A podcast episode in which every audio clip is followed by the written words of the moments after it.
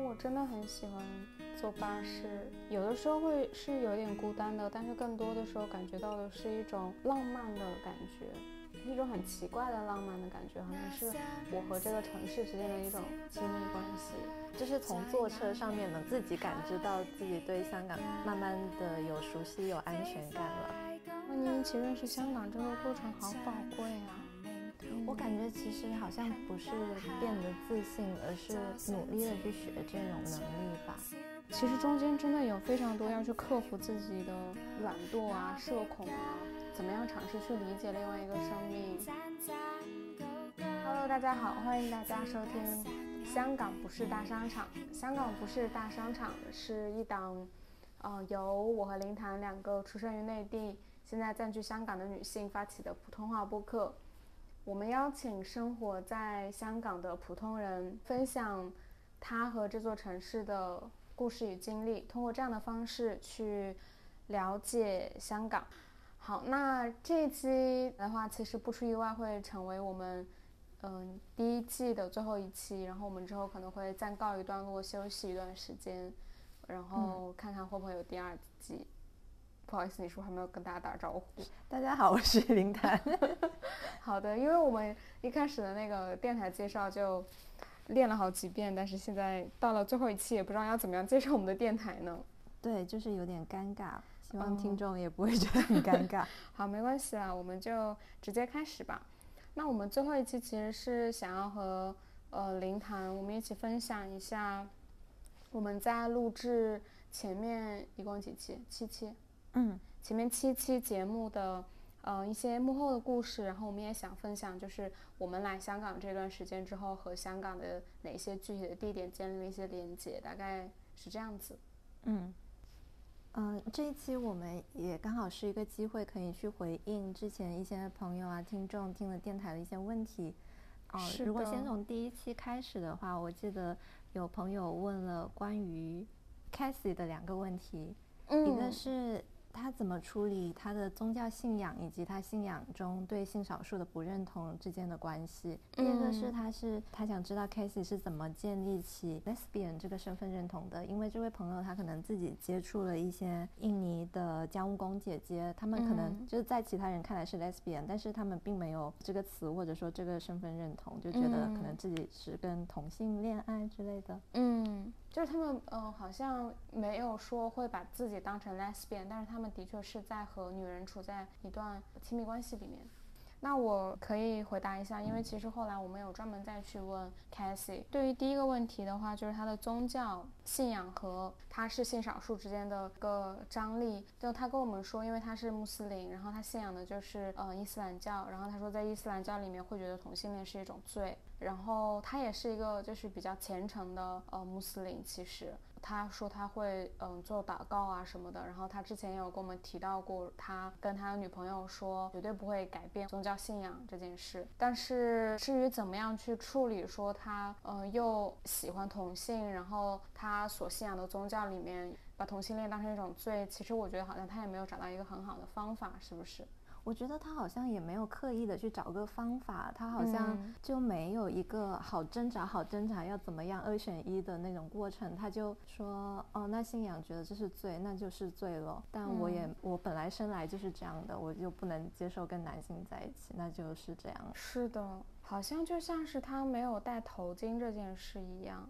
就他也跟我们说，穆斯林女性是需要戴头巾的，但是她来了香港之后，她就没有再戴头巾了。但她好像也并没有说非常挣扎，嗯，就是说这是一个选择吧。对，是，我觉得这个好像也突出了，嗯，她的个性中就是非常该怎么讲，就我觉得她是一个很有主动性的人的那一面吧。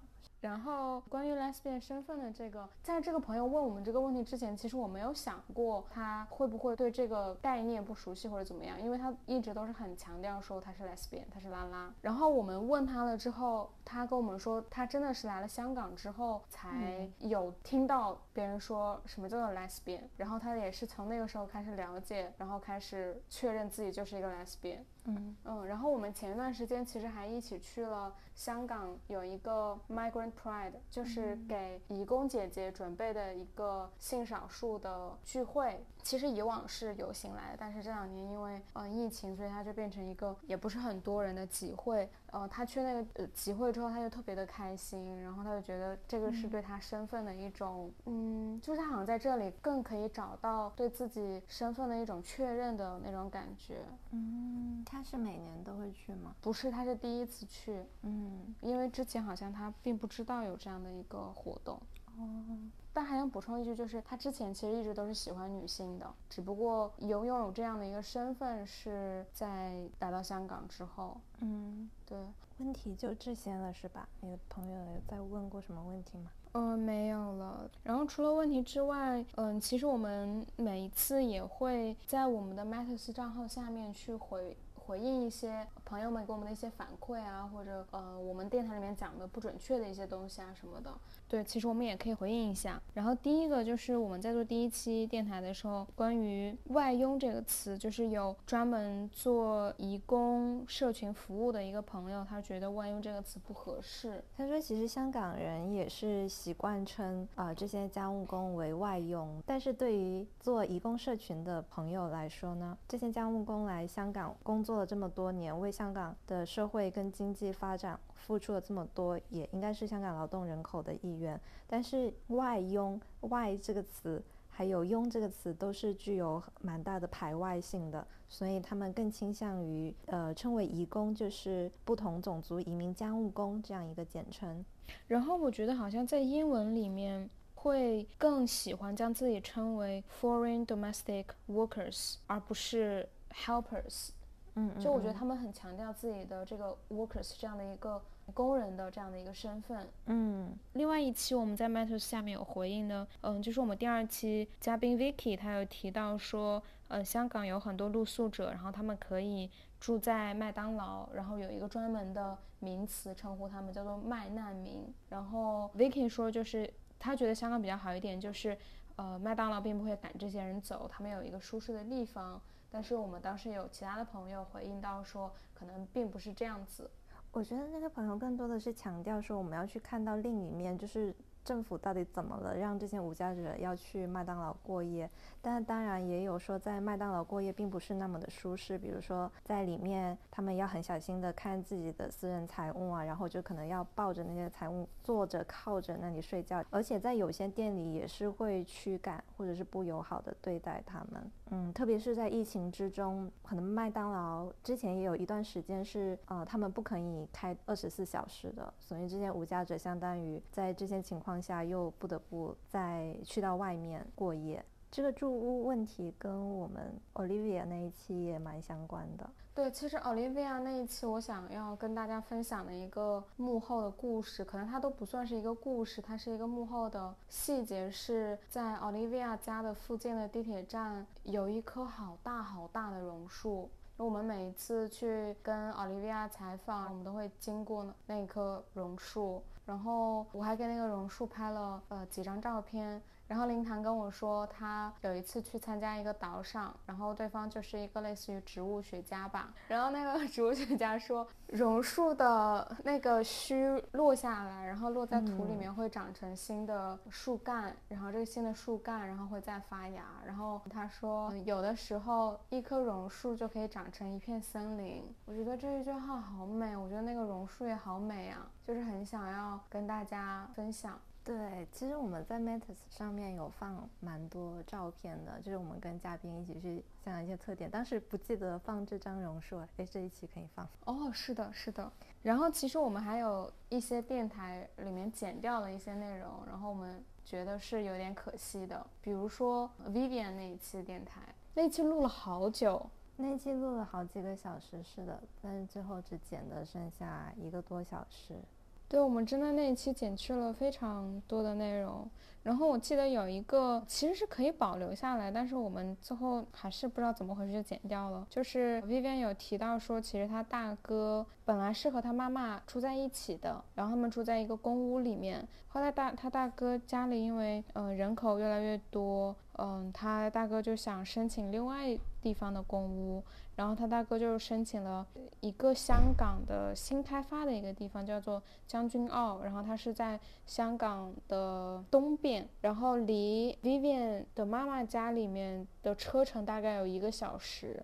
然后他妈妈知道他哥哥要搬走的时候，他就特别的不愿意，就觉得他哥哥要搬去那么远的地方，然后他觉得自己老了，就是很想要自己的孩子，尤其是嗯，可能在他的那个观念里面，很希望自己的儿子可以陪着自己，所以他一开始很不能接受。然后我和林谈听了之后，其实我们对这个细节印象挺深刻的，然后我们也挺惊讶的，因为参照我们自己的经验的话，坐地铁在室内一个小时。其实是非常近的距离了，对。可是好像对于香港人来说，一个小时的距离已经很远了。他妈妈会因为这个很不开心。对，这个我们是想，其实是可以放进去的，因为它也是跟一个地点有关嘛。我们回头去听那期电台，发现好像跟地点没有什么太大的关系。是我只是觉得，好像对听众来说，他们不一定有这个意识，说我们是想要跟一个地点相关。哦，要不要也讲一下制作流程？好啊。我们每一期是会呃采访嘉宾一到两次，有时候甚至三次，先去就是很放松的聊一聊天，看看我们这一期电台里面可以主要去讲一些什么。对，然后回来之后，我和林谈就会稍微整理一下，然后看看我们电台里面可以去重点谈到哪些内容，然后我们也会请嘉宾去想一想，说在香港对他来说比较。呃，有意义的一些地点，对他来说比较重要的一些地点是哪里？然后我们会去实地去看那些地点，然后去请嘉宾跟我们讲这个地点和他的故事。然后之后我们再会出这样的一个提纲，然后和嘉宾一起去录制。嗯，你觉得这样录有什么缺陷吗？我觉得就是访谈回来之后，我们是想到了很多我们想讲的，然后我们做提纲去录制的时候，就感觉嘉宾有点跟着我们的节奏走，所以可能有时候我们讲的东西，就是相当于呃嘉宾讲的故事内容，我们有回应，但是他可能在那个当下没有时间去回应我们的回应。是的，哎，那你觉得可以怎么改进啊？我觉得可能录制之前要先跟嘉宾比较仔细的讲我们要说什么吧，嗯，给对也给对方一些时间，因为有时候录制之前我们只是很大概的说，哦，我我可能在这里我会讲一个什么什么，所以我觉得我们电台每个月只更新一次的原因就在这里，因为我们真的是在 突然之间开始自夸，真的是在很用心的做这个电台，就我们会前期做很多工作，然后跟嘉宾沟通啊什么的。嗯，而且我们当时一开始是想着一个月要出两期，但是就是这么辛苦的做了做，也只实现了一个月能够出一期。而且我还记得我们当时还说，呃，可以出一期正式的节目，然后再出一期类似于我们两个闲谈，然后比如说，呃，去补充这一期的一个一个节目。但是后来 实在是发现没有精力做，是吗？好像不是因为没有精力，是因为别的原因。啥原因？就是之前说本来想开一个什么爱发电还是什么之类的，请听众打赏，然后之后就说，哎呀，那辛辛苦苦开了之后，如果没有人打赏，就是很难过，所以我们就打消了这个想法。我觉得其实在这个过程中，我们也真的听到了非常多很好的故事，然后也跟嘉宾之间有了很多互动，因为其实并不是每个嘉宾可能我们之前都很熟悉，但是我觉得就是通过电台。有一个可以深入去了解自己身边的人，或者可能是一个比较陌生的人，他们的想法、他们的经历，我觉得好难得。嗯，但是我也想说的就是，好像通过一期电台去听到他们故事，然后去分享我们各自的看法，好像这样的一种拉近距离的方式，就可能仅限于那样很短的一个时期。就我会想到，嗯，Vicky 那一期，因为其实我们当时跟 Vicky 都不是很熟。但是他跟我们很坦诚的去分享他的经历，然后在那一段时间，我会觉得好像跟 Vicky 是很亲密的一个状态，嗯，然后我们也录完电台之后，其实也会经常会想到 Vicky，然后经常会表达对他的思念啊什么的。然后但是后来，嗯，又有一次我去见到了 Vicky，然后我好像发现他已经从录电台的那个状态里面走出来了。他不会再那么兴致勃勃或者那么详细的去分享他的生活、他的想法等等。哦，我们俩就变成了两个有一点点尴尬的嗯不是很熟悉的朋友。然后其实我当时心里是很失落的，因为其实我觉得我自己很社恐，我也不知道我也不知道可以怎么样去跟别人很快的熟络起来，除了去问一些可能会在正常情况下别人觉得有一些冒犯的问题。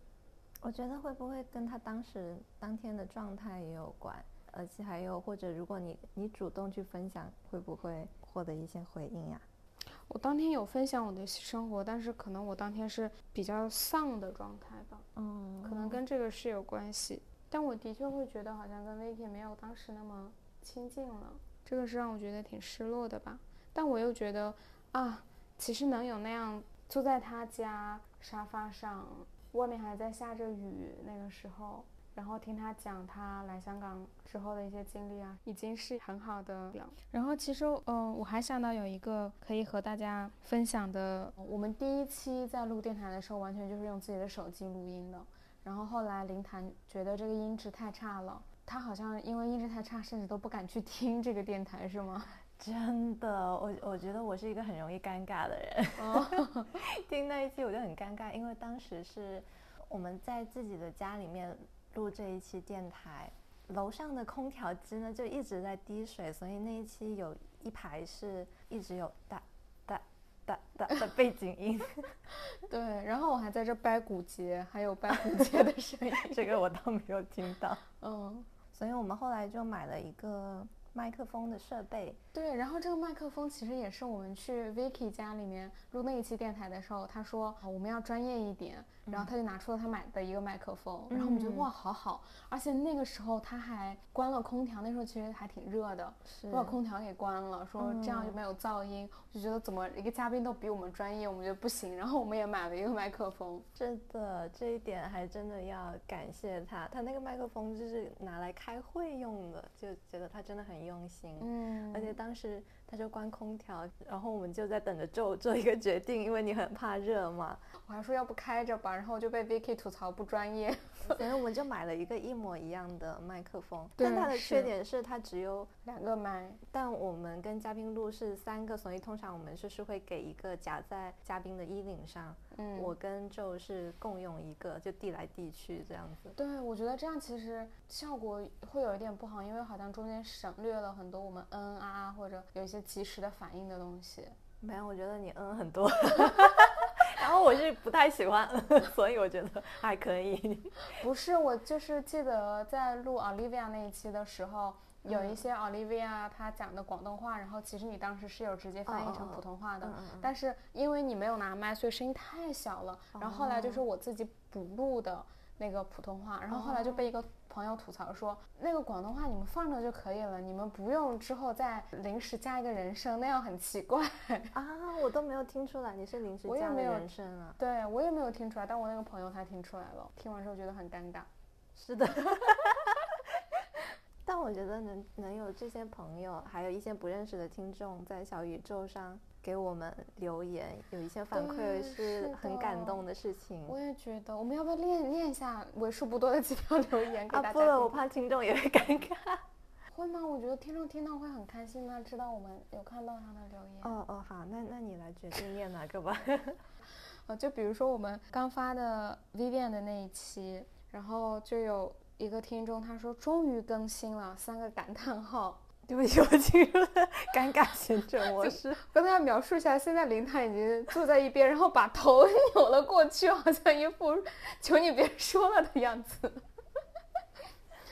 然后还有一个朋友，他发了一段英文：People are weird and stupid, but you two are plus good. Guess worth living, waiting a while for more humans like you. 哦天哪，这句话好戳我！这个是不是我们认识的朋友？哦，猜到是谁了。然后我再来念念其他的。其实总共留言也真的非常的少，但是我们都好珍惜这样的留言。嗯，在 Olivia 那一期有一个听众说很有意义的选题，还有在 Uncle David 那一期有听众说难得一见的视角，一直希望有这种节目，谢谢。嗯，就念到这里吧。反正就是很想跟大家说谢谢，因为我觉得只有看到这些留言的时候，然后我才真的知道说，哦，原来我们的电台是有人听的，有除了被我们强迫要听的那些朋友们之外的人听的。我觉得这个对我们来说是非常大的安慰和动力。嗯，我觉得电台播出来可以看到每一期有几十，有的比较多的近百个收听，但是如果没有这些留言的话，就好像不太知道大家听了有什么感觉啊，正面、负面的都好，都会希望听到一些反馈的。是的，哎，你说到这里，我突然想到我。我们之前有听到一个播客，然后那个播客里面，那个播客就是一个专门讲其他播客的一个播客，然后有讲到我们播客，哎，是我记得我现在印象不太深了，但我记得说，呃，他说我们两个很年轻，可能是九五后，哦，对，谢谢你，但其实也没有这么年轻，对，然后他还说，哦，我们俩的立场是温和偏保守，然后听得我们俩特别不服气，我们怎么就温和偏保守了呢？但还是很开心，自己电台可以真的是有一个人在听的。嗯嗯，那你自己最喜欢哪一期啊？我自己最喜欢的，想一想哦，我比较喜欢 Uncle David 那一期了。嗯，因为比较有对话感。嗯，为什么那一期有对话感啊？我觉得可能是跟其他期节目对比吧。其他期，因为我们录制的时间比较长。有很多我们很想放在这一个小时里面，所以有时候就变成讲到一个话题、一个故事之后呢，没有不会像我们平时聊天这样有一些回应啊、一些追问，嗯，就是疯狂的一大段一大段讲，是吧？嗯，然后但是 Uncle David 那期你觉得不是？他他呃每次回答之后，你经常会就他里面提的一些点做回应或者是提问。哦，我最喜欢的可能是第一期 Cassie 那一期，因为我觉得好像我和你之间的那种默契是要多过可能多一个嘉宾，然后我觉得好像多一个嘉宾也真的需要花比较多的精力去去想那个对话怎么进行吧。然后我觉得现在其实还没有做得很好，所以我会比较喜欢我们俩那一期。当然牧师那个也是，哎，对对对，那我就最喜欢牧师那一期吧。因为，对，因为我觉得那期更轻松一些。嗯，是，怎么轻松了？我觉得我们有讲笑话，有有我们的欢笑声。哦，嗯，那可能其实也跟主题蛮相关的。嗯，是的。那你觉得就是做最费力的一期是哪一期啊？哎呀，都挺费力的嘛。那最费力呢？我先讲，我觉得是 Vicky 那一期。嗯，因为那一期我们我们也是现场直接采直接录的，然后我们录了两次，我们嗯采了两次，其实也是非常多素材。但我们回来之后，我们觉得自己回应的太少了，于是我们又自己疯狂补录一段，补录一段，我们又觉得 Vicky 回应太少了，然后我们又让 Vicky 补录了好几段，然后最后就变成了好像没有在一起对话那种感觉，然后是非常尴尬，声音的把它都剪在一起。对，是是，因为 我们也不想事后去补录。一些嘉宾当时没有听到的话，然后来做一期电台。我们希望就是我们讲的都是在三个人在场的时候一些对话，所以我们录了之后又给 嘉宾听，嘉让嘉宾又回应一些这样子。对，但我觉得 Vicky 真的特别好，就是他录的每一段都很认真，然后我说要麻烦他，他就他就。嗯，特别愿意继续去做这件事情。但我觉得我会觉得第一期录的比较吃力，因为是第一期嘛，当时我也没太想好这个电台真的会是什么样的。还有就是因为我是 做学术的，你说什么小声？对，因为我在学术圈泡太久了，所以我总刚开始做电台的时候，我总觉得我们需要做很多的背景资料调查，在电台里面要讲很多背景。所以压力会比较大，但结果那一期出来之后，我记得朋友的反馈是说，你不要一上来给我讲那么多数字。嗯，是的。后来就后来从第二期开始就已经轻松了，就觉得我们就是要讲一些人的故事啊。对，我们就已经放弃做功课了，没有了，我还有认真的。所以你觉得为什么嗯邀请普通人来电台呢，而不是一些对在某个议题上有很多经历或者见解的人啊？我觉得可能是因为，我觉得我们自己也是普通人，至少我是普通人。然后我觉得可能，嗯，大部分的听众也是普通人。我觉得普通人身上会有很多可以打动别人的东西。然后我不想去找特别多的，比如说名人啊或者什么，我会觉得可能他们身上本身就有很多流量。然后可能很多人会因为哦这个人很有名，然后他上这个播客我来听一听，但我不想要这样的一些东西，就是我希望大家该怎么表述呢？就我不希望这个电台是有很多被名人吸引过来的一些听众，我希望大家真的就是可以在生活中去品尝那些可能看起来非常普通、非常平凡的。日子，然后身边的朋友，然后从他们的身上，然后可能可以看到一些相似的或者不同的东西，然后给我们很多力量。对，这个是我想要做普通人的一个原因。嗯嗯嗯。然后其实除了大家现在听到的第一期的这些节目之外，我们还有几期是有做前期的工作，但是最后因为一些原因没有录成的。我觉得我们也可以大概跟大家讲一下。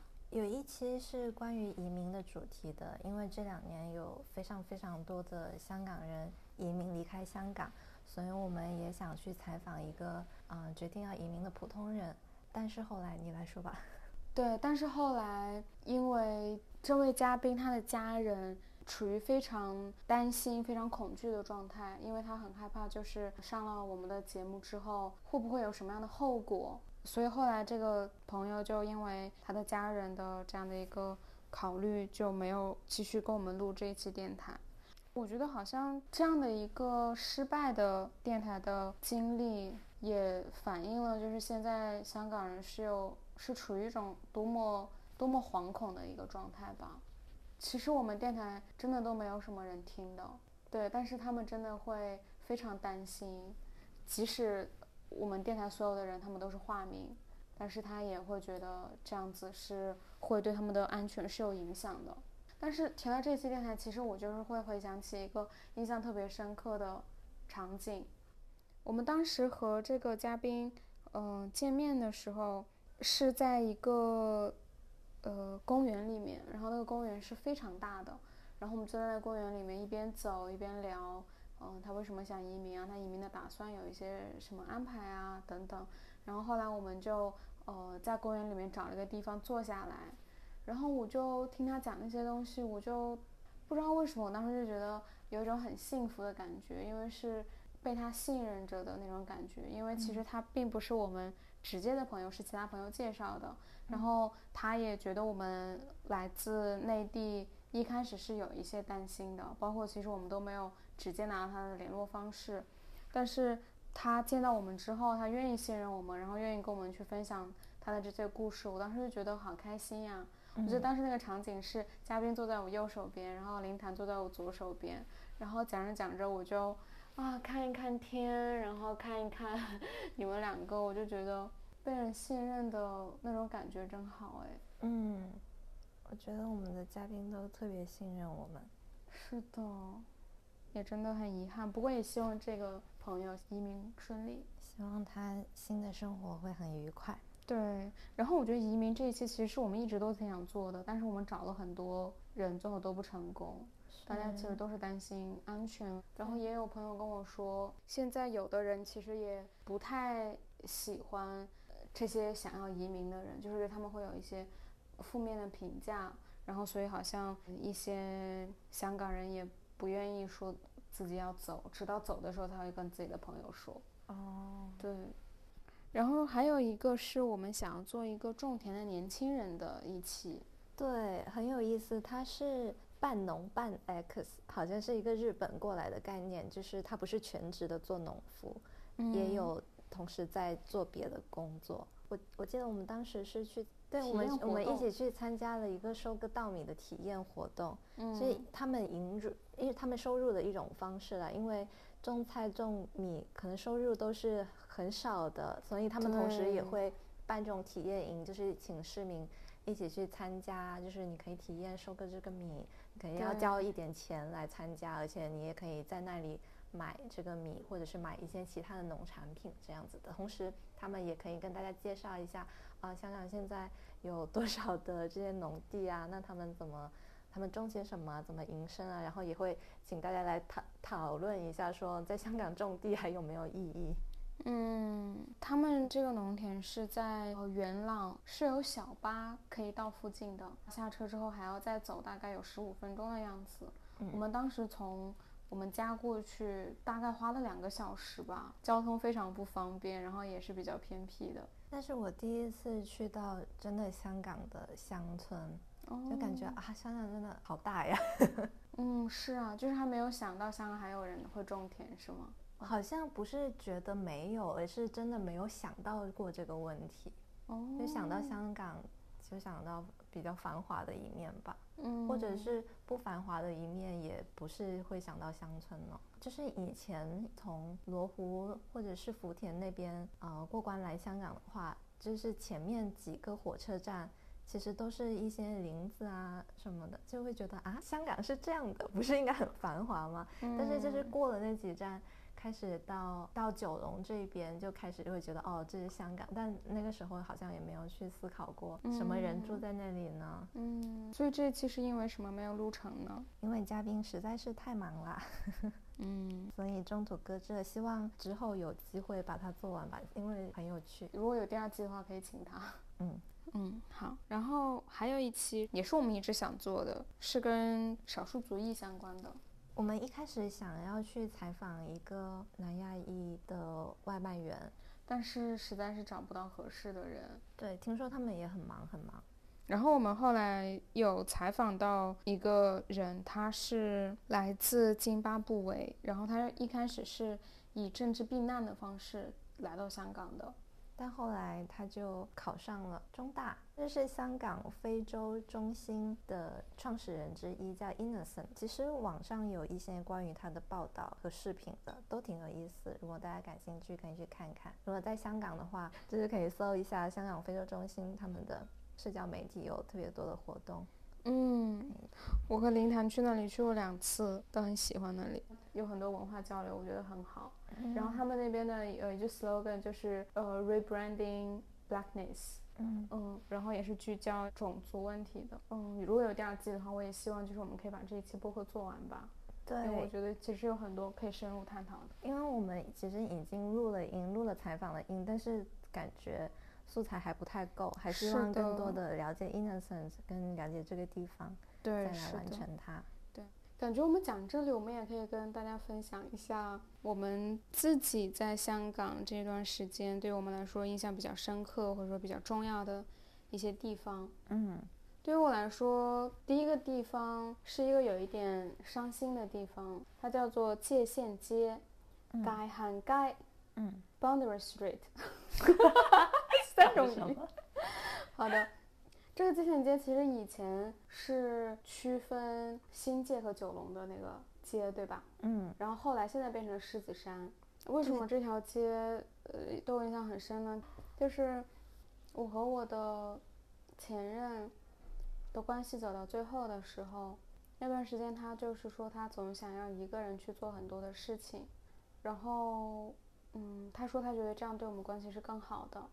然后我说好。于是我也当时在学着自己一个人去做很多其他的事情，然后其中有一件事情就是我去了深水埗那边有一个书店，然后走的时候会经过这个界限街，我看到这个街的名字，然后我就拍照给他说，我说你看这个街和你一样，好像都很在意界限这件事，因为我当时其实可以很明显感觉到他想跟我拉开界限那种感觉，嗯。然后，然后他就说哈哈哈，对，然后后来过了不久，我们就分开了，对，然后我现在每一次经过界限街的时候，我都会想到这件事情，虽然已经没有伤心了，但是还是会有一点小小的情绪，嗯嗯。另外一个就是我很喜欢的公交线路三零七一趟呃巴士的线路，它非常的长，它从新界一直到港岛。然后全程大概有一个小时左右，嗯，我还蛮经常会搭这条线路的。搭这条线路的时候，会在上面想很多自己的心事，想很多嗯其他有的没的的东西。然后很多时候都是我自己一个人戴着耳机，在夜晚，然后坐在巴士上层，因为它是个双层巴士，巴士上层的最前面，然后看着香港的夜景。那种感觉让我觉得有的时候会是有点孤单的，但是更多的时候感觉到的是一种浪漫的感觉，一种很奇怪的浪漫的感觉，好像是我和这个城市之间的一种亲密关系，还有一种自由的感觉。嗯，我记得就是刚开始跟你到处去啊，为了做电台去访问什么的时候，嗯，经常我们一起坐巴士去，然后好像一上车你就啪 戴上了那个蓝牙耳机，那个时候我也觉得好有界限啊，但后来我就觉得是一种习惯吧，就是上了巴士那就反正也是我不知道，对，反正我就意识到其实这只是一个习惯。然后我觉得香港的巴士真的好好呀，就是很多都是双层的嘛，在上面它的窗户玻璃特别的大，嗯，所以能够看到很漂亮的景象。而且如果你拿手机开始录像的话，如果不是那个反射有一些折射的话，就会觉得好像你在一个很高处的地方，就真的可以拍到很漂亮的街景。嗯嗯，在这里要跟大家透露一下，就是我们电台的那个封面，其实就是我在。上层巴士有一个雨天的时候拍下来的，我看得出来，哎，其实感觉坐过了香港巴士就可以看出来，应该是在上面拍的。嗯，而且很多巴士的座椅都好舒服啊，不像我之前的居住过的城市，就是那些巴士的座椅都是硬座。哦，对，是的。而且我很好奇，就是这些软的，它也不会被毁坏什么的。对，因为以前会坐那种。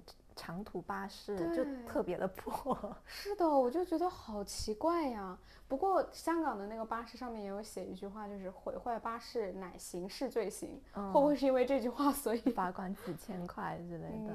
嗯，但是经常坐那个小巴上面也说要系安全带，不然就是也是有什么责任要罚两千块，但从来都没有人系。哦，然后我真的很喜欢。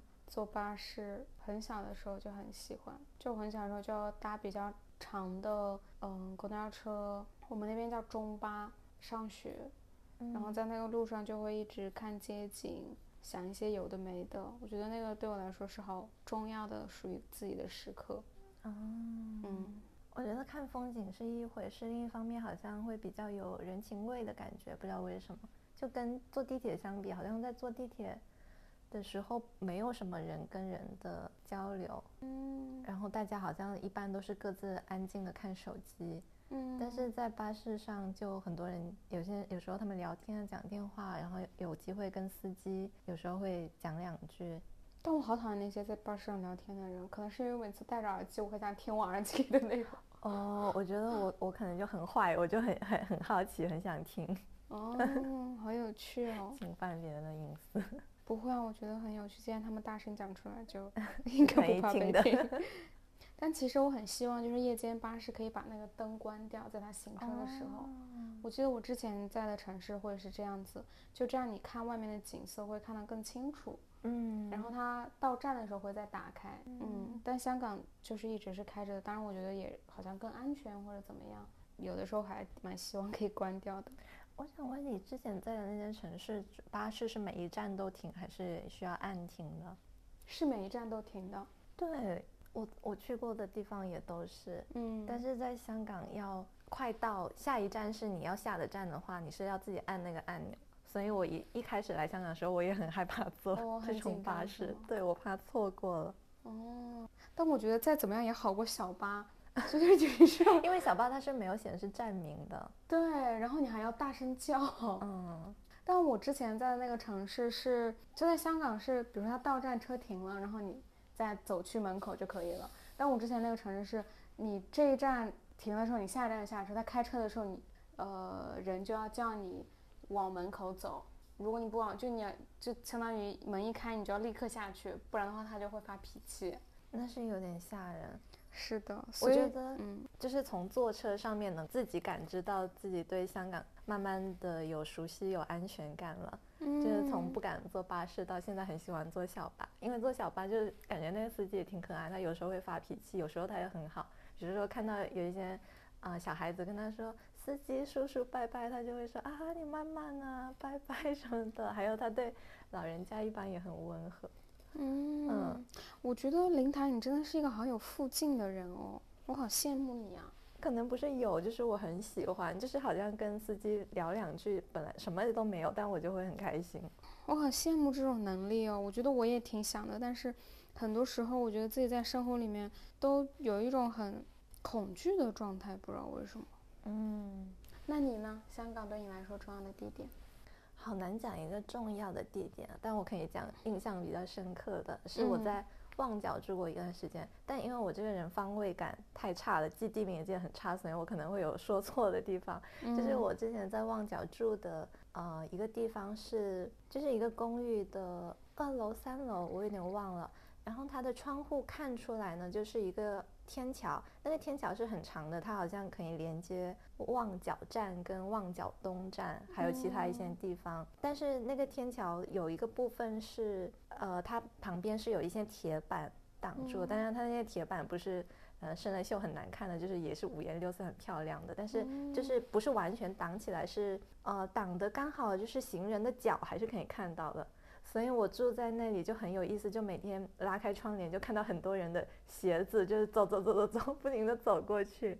但到了星期天的时候，就会看到很多家务工姐姐就坐在那里，就看到很多屁股。对不起，就是我觉得很有意思。我也很喜欢走那个天桥，因为很长，就会路过很多不同的街道，会看到有的有一个部分好像是花园街的一部分，看到很多摊位。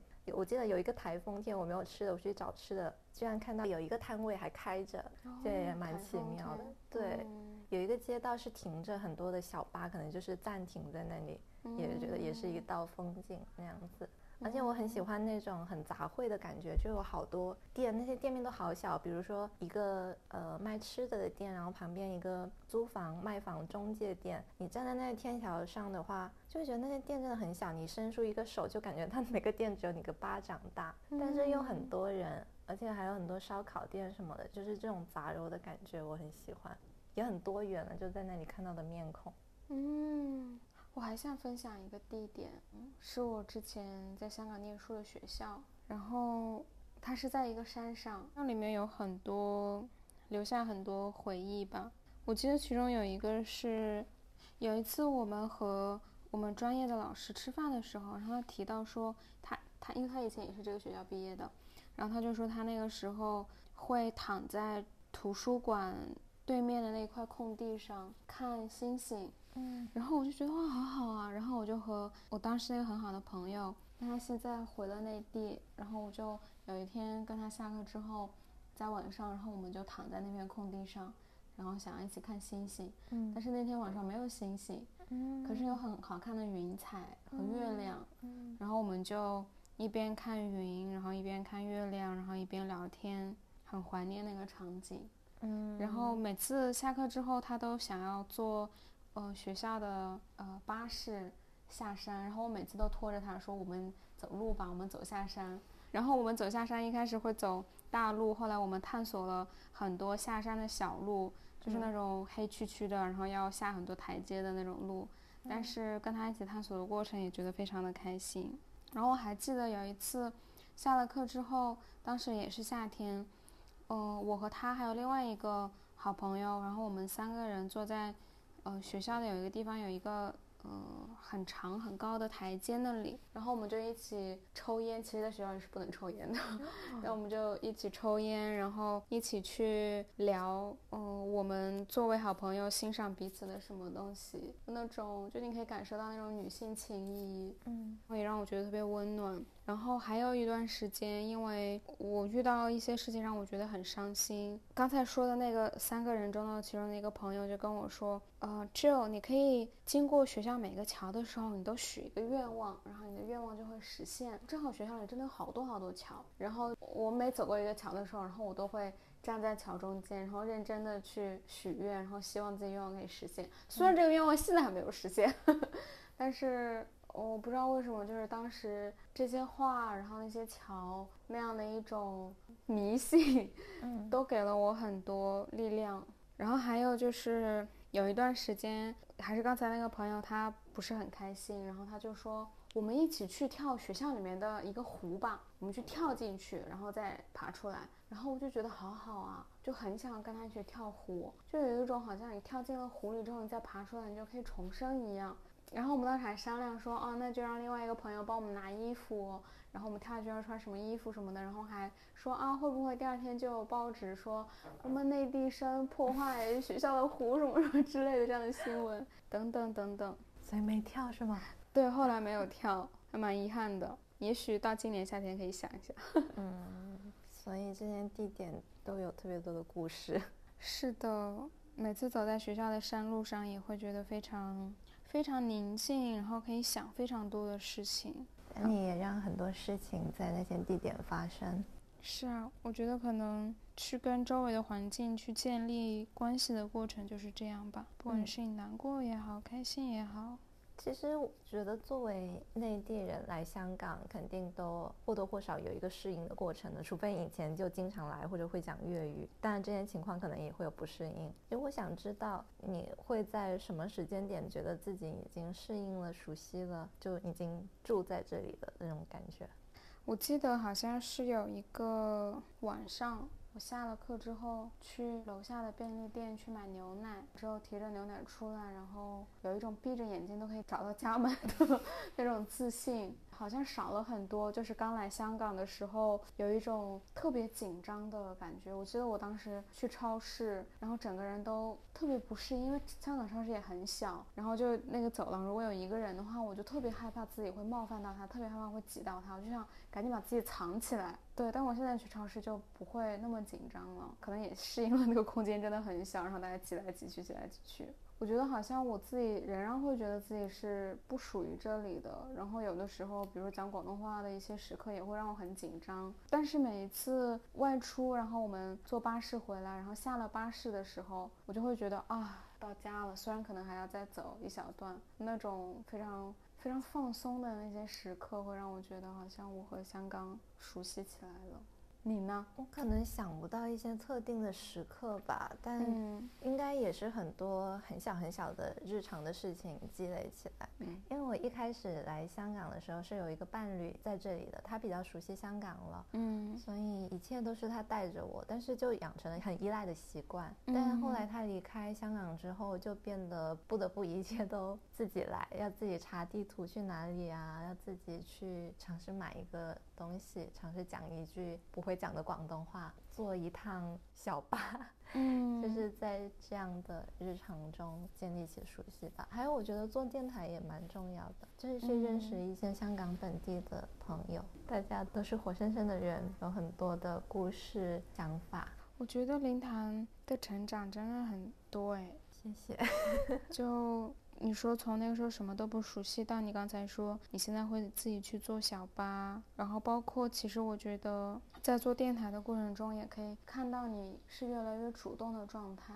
嗯，因为我觉得好像一开始其实你讲话讲的很少，但是到后来就是你越来越对自己的表达越有信心了，然后包括你也会有越来越多的问题想要去问嘉宾。嗯。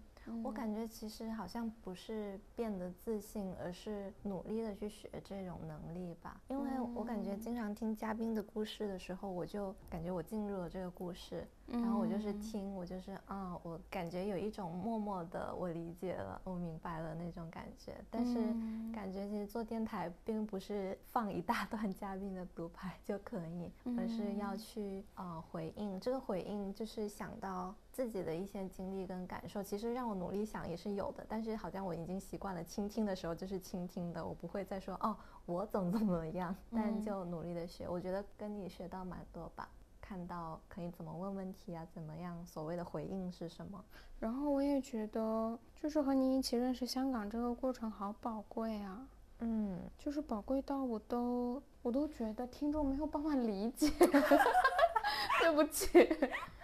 因为我觉得，嗯，就像你说的，其实我们来香港的时候都有非常多自己的忐忑、紧张，然后我们有想要去了解这个城市的想法，但是具体要怎么样去做，其实中间真的有非常多要去克服自己的懒惰啊、社恐啊，怎么样尝试去理解另外一个生命，然后又怎么样去回应到可能我们自己的一些生命、生命经历，觉得都是这个人生中好需要去学习的一些东西。然后我觉得可以和你一起做，你愿意和我一起做，我觉得好开心啊。嗯，其实我觉得听众可以理解。算了。嗯，我觉得是的，也就做这个电台，不只只是了解香港这件事情，而且像你说的，有克服掉自己的很多弱点。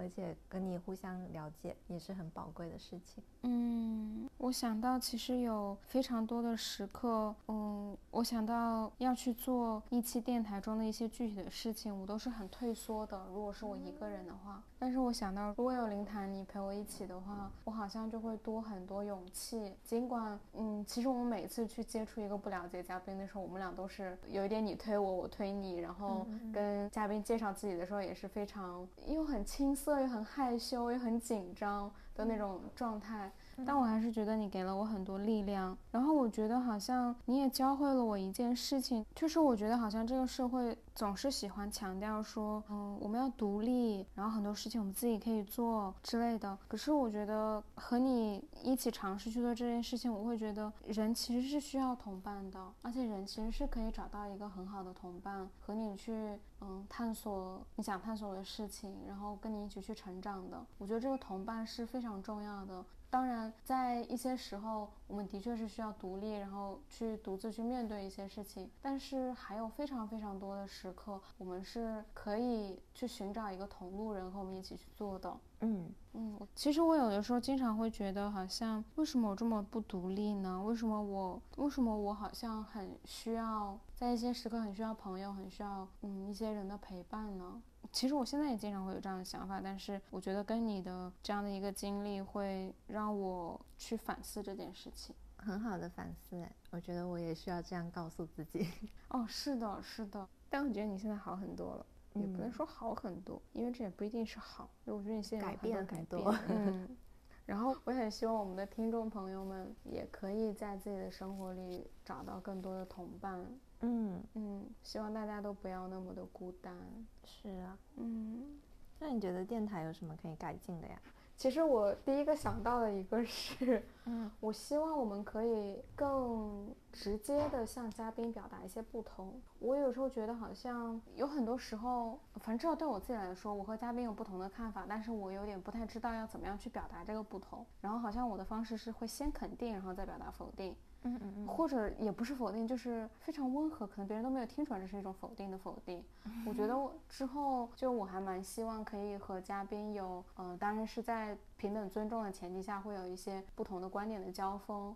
嗯，我感觉电台里还是有不少的呀。嗯，有温和的表达不同的意见。比如呢？比如我记得。哎，不知道有没有剪进去？比如说，Vivian 说他谈过几次失败的恋爱，然后你就说啊，不一定要步入婚姻的恋爱才是成功的恋爱，不然就是失败的恋爱。哦，还有记得 Uncle David 可能也讲了一些，比如说说港灿什么的，可能只是玩笑，并不带有启示。然后好像我们就说了，确实有一些启示的场景。嗯，是的，嗯，那我很希望第二季可以多一些这样的。